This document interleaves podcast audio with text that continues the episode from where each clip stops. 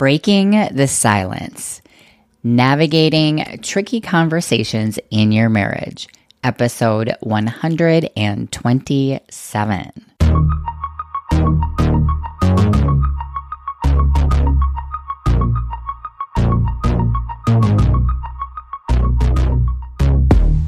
Welcome to the Awaken You podcast, where we break down relationship barriers by awakening your true you. I'm Coach Christine, and the two of us will be doing this work together because this process isn't about changing your partner. It's about discovering who you are so you can awaken you in your marriage. Welcome back to another week over here at Awaken You in Your Marriage World, where we are constantly doing the work of opening up and discovering how to understand ourselves better so that we can show up in ways that have us creating the marriage that we once dreamed of, but actually even creating something way better than what we uh, dreamed of having before we married the one we're with. This week, I want to talk about those conversations that you want to have with your partner, but really, really wish you didn't have to have. And maybe you wish the topics would just resolve themselves without needing to confront the issue or the topic, sort of like wishing your taxes would just take care of themselves, right? That would be amazing. Let's start with uh, looking at why we think these conversations are difficult so that we can loosen up a bit and get a little more neutral perspective on the topic. And then I am going to share six steps to help you better prepare for these conversations so that you can deal with the topic without all of the nasty underlying feelings that might come along for the ride. And more realistically, I'm going to share that the feelings are probably going to have to come along for the ride. And so it's the process of embracing those feelings, understanding why they're there so that you can move forward and have these conversations anyway. Because when we have these conversations, this is how we deepen our relationship. This is how we go into the deeper waters of really connecting and understanding each other and tackling through the things that we need to tackle through. To begin, why are these conversations so difficult? Now, first, when I say these conversations, these conversations are topics that tend to be hot buttons for people, while for some people they may not be a big deal. And for other people, they are. It is really what we struggle with personally to be open and vulnerable with, right? It could be finances and how each of you spends or saves your money. It could be sex, intimacy, and again, those two are different, right? Intimacy is actually created by having these conversations. We grow more intimate with the one we're with when we have these vulnerable conversations. It could be about vacations, one wanting to have vacations and the other not for whatever reason. Maybe they just aren't into traveling or they don't want to spend the money. It could be spending time together or time with friends or alone time, religion, spirituality, extended family, work or a career change or a desired career change, home maintenance responsibilities. What else? What else comes to mind when you think about something you wish you could talk to your partner about, but you're not? As I was thinking about this topic, one thing that came to my mind was this visual of me. Maybe you all can relate as well. Maybe I'm alone in this. I hope I, I know I'm not alone. But as a child, when I think back, maybe knowing or maybe not even knowing that I did something wrong, but probably knowing I did something wrong. And of course, a particular memory comes to my mind of my brother is listening. Oh gosh. And um, if my mom's listening, she knows all about this as well. But it's a memory of trying to do a pull up on a towel bar. yes, that's what comes to mind. Oops. I did do my very best though to make it look all good but obviously my very best was not good enough. It didn't work. And really, that, um, I'm going to say fear of God that had been placed inside of me, praying that the topic would never come up because, of course, I would be deemed the worst child ever. If I had had a secure relationship with my parents, who knows? I mean, I can't do have a do over, but I might have just been like, hey, you guys, you know what? I did this thing, and guess what happened? And I'm really sorry. And how can we fix this? So now, this story might sound funny, and yet while I laugh at myself, I also know the truth that this fear is wired into my system. So it was this automated response that I learned early on in my life to protect myself, to not talk about the things that I might get yelled at, I might get told, or words might be said that made me feel unworthy, or, you know, I was lacking in intelligence or um, responsibility, and it was iterated often enough that I would do anything I could to avoid being reminded of this. So now, flash forward to adulthood. That same autonomic nervous system response is going to show up anytime I think, and this doesn't even need to be conscious, right? That subconsciously, I think that my ideas, opinions, wants, desires might be deemed unimportant. And the work that I have done that I will help people with and that we need to recognize is the more that I recognize, I'm just using myself as this example here, the more I recognize that one, my opinions, my ideas, my wants, my desires and dreams are valid are worthy as I am, and two, recognizing that my nervous system is going to respond in its old conditioned way. So, the more I recognize those things, the easier it is for me to do the work of calming my system down, like recognizing what is going on inside of me and putting my arms around myself and saying, Hey, Chris, it is okay.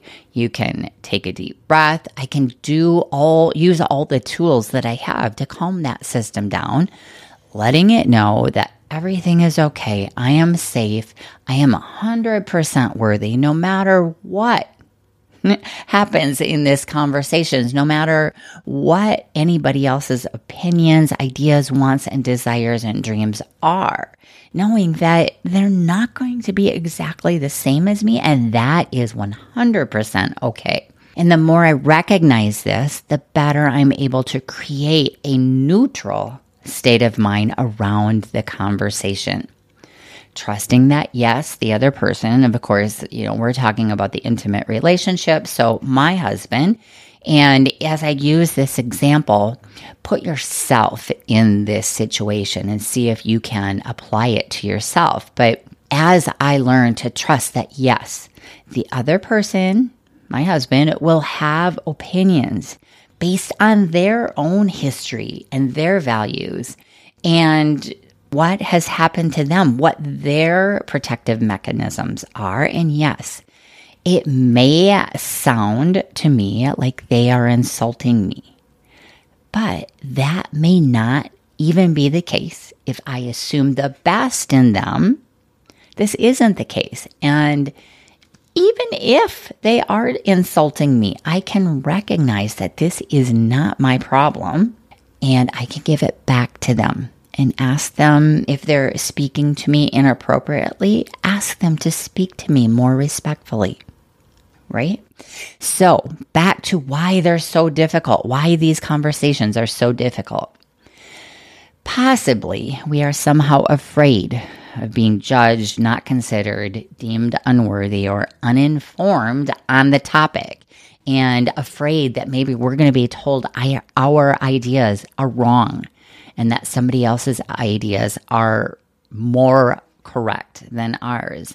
And we may very well be projecting old, familiar interactions onto our partner and how we're unconsciously expecting them to act.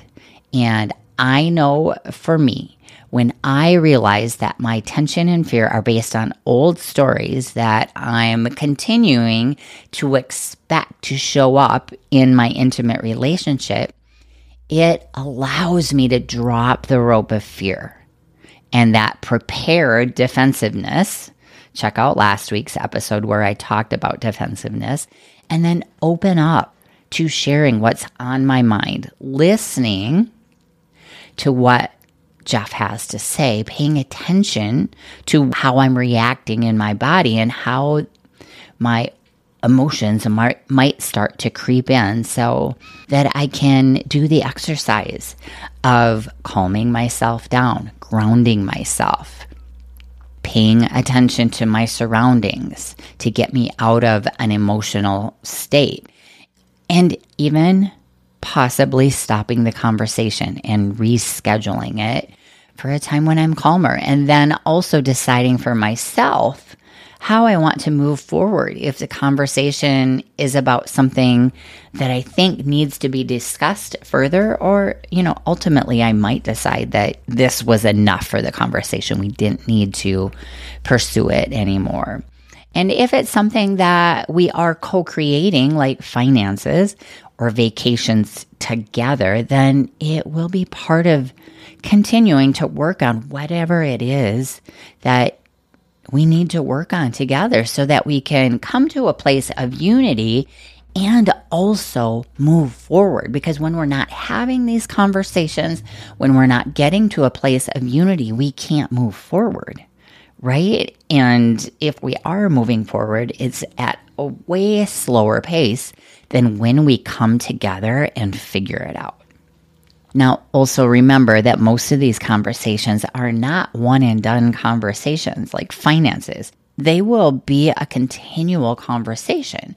And the sooner that you learn how to have the conversation, the sooner you grab onto those emotions, understanding where they're coming from, bring them along with to the conversation, the sooner you're going to get better at the conversation, right? And you're going to be diligent about doing the work of continuing the conversation and trust that the conversations will get easier, just like everything else you do.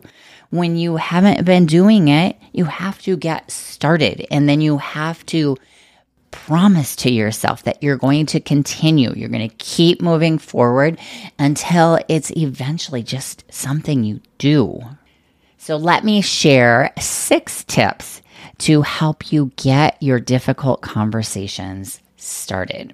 Do some personal work on your own to start. Dig into why it is so hard for you to start this particular conversation or any conversation. What are your fears and where do these fears come from? How are they not even valid? And then note again, maybe your spouse does treat you like a child. Let's pretend that they do. Remember, this is his or her deal, which you can certainly point out. And that it has nothing to do with your worthiness. You can point out, you know, I'm hearing this this way. Is it just me or is this the way you're meaning it? Can you adjust the way you're speaking? And then the second step is to take some time to think and write about what it is that you want to talk about, why you want to talk about these topics, and then prioritize the list. Do like a brain dump of all the things. And then pick one conversation to start with and leave it at that. No one wants to have a conversation about all the things. Pick an easier one, maybe uh, an easy one to tackle, one that can be resolved in less time.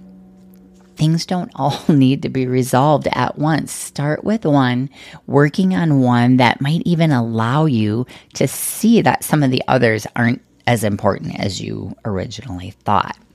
And then the third step, after you've taken time to look inside, and look at the topic, then it's time to ask your spouse for some time to talk about this topic. And yes, tell them that you want 15 to 20 minutes to start the conversation about XYZ.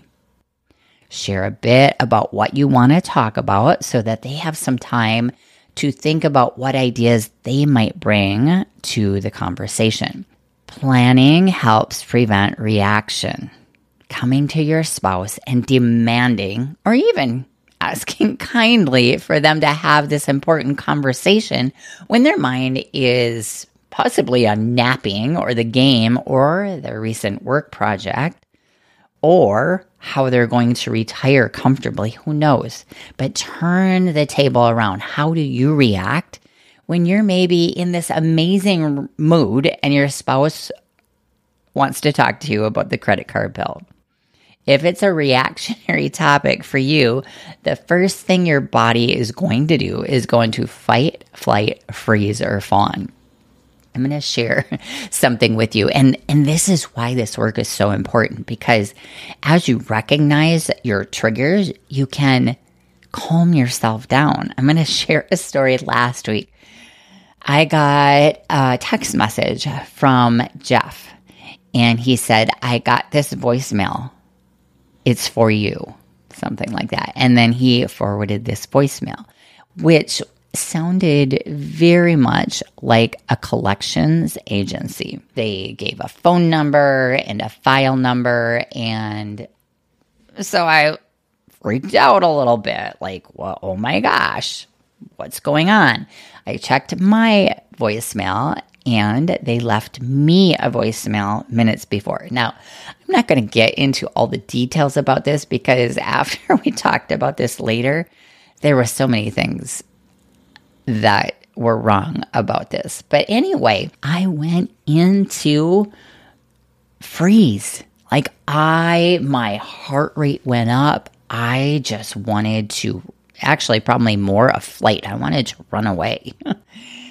Anyway, I called and it turned out to be a complete scam.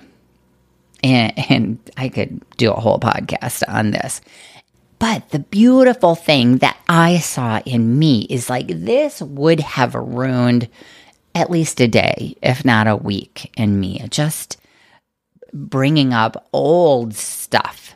And I was able to calm myself down, see it for what it was, see it for old reactions about my lack of worthiness, my irresponsibility, all of those things. And I was able to get on with my day. And my husband and I were able to have a kind of a fun conversation or a laughing conversation about the whole thing. And the funny thing is, is I told him that you know, right away I was like, well, that's interesting. I pointed out some things in the message that seemed awry. Um, but I realized, and I said this to him, if he hadn't sent me that message and I heard the voicemail, I would have dismissed it as a scam. But because he sent it to me, it was that old fear instilled in me from a child, you know, as a, when I was a child, and my dad, you know, like, what did you do wrong now? so anyway, the fourth step is put the conversation on the calendar. Probably not on your date night, but maybe that is the time that will work best for the two of you. If you choose a date night, make sure you have the short conversation, 15, 20 minutes and then you go on to something that's much lighter and much more fun. Unless, of course, what you want to talk about is sex and how you'd like to start preparing for it while you're out together on that date at dinner or whatever your date is instead of when you get home and start falling asleep. Fun idea, huh? Then the fifth step, okay, I'm just going to share that I have eight steps, not six. Hmm, okay. The fifth step is start the conversation letting your partner know that you love them, that you are for them, that you want to be on the same team instead of on opposite sides, that you value them enough to make you value them and your marriage enough to make having this conversation a priority. And then the sixth step is keep yourself regulated during the conversation. And if you find yourself getting emotional and you can't seem to calm yourself down, ask to end the conversation. Maybe you need to ask to be excused if, if it's possible. I mean, if you're out to dinner, maybe you just need to go to the restroom to collect yourself and then just ask if you can reschedule it. And if you can't reschedule it right then, like you're so dysregulated that you can't even think of when you want to reschedule it and come back to it, just make sure that you come back after regulating yourself and find a time to come together again. Do check out episode 35, which is emotional regulation in your marriage. And it will tell you in that episode, I talk more about what emotional regulation is and how to go about regulating your emotions when you get dysregulated.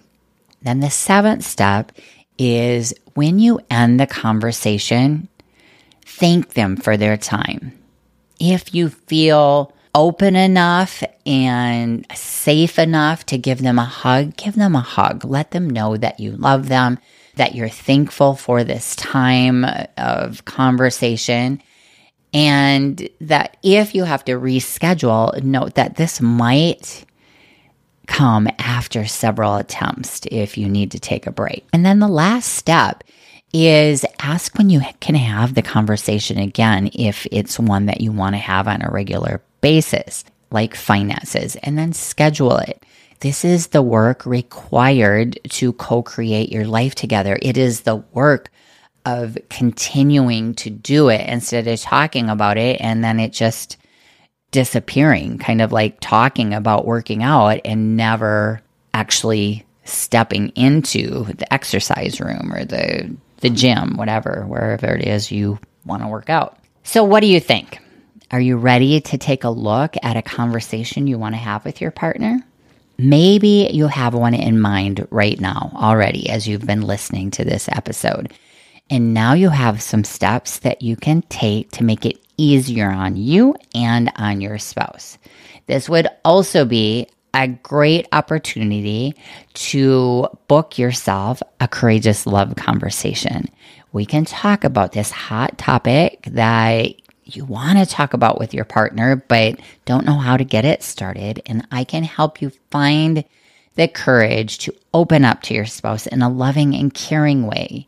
Get the conversation started and then begin bringing the two of you together with some unity. Now, if this topic resonates with you and you found it helpful in discovering what might be blocking you from having the conversation you want to have with your partner, then please share a comment in the reviews and help others find solutions to their difficult conversation problems. And until next week, I love you all. Happy hugging. Ciao. Thank you for listening to the Awaken You podcast.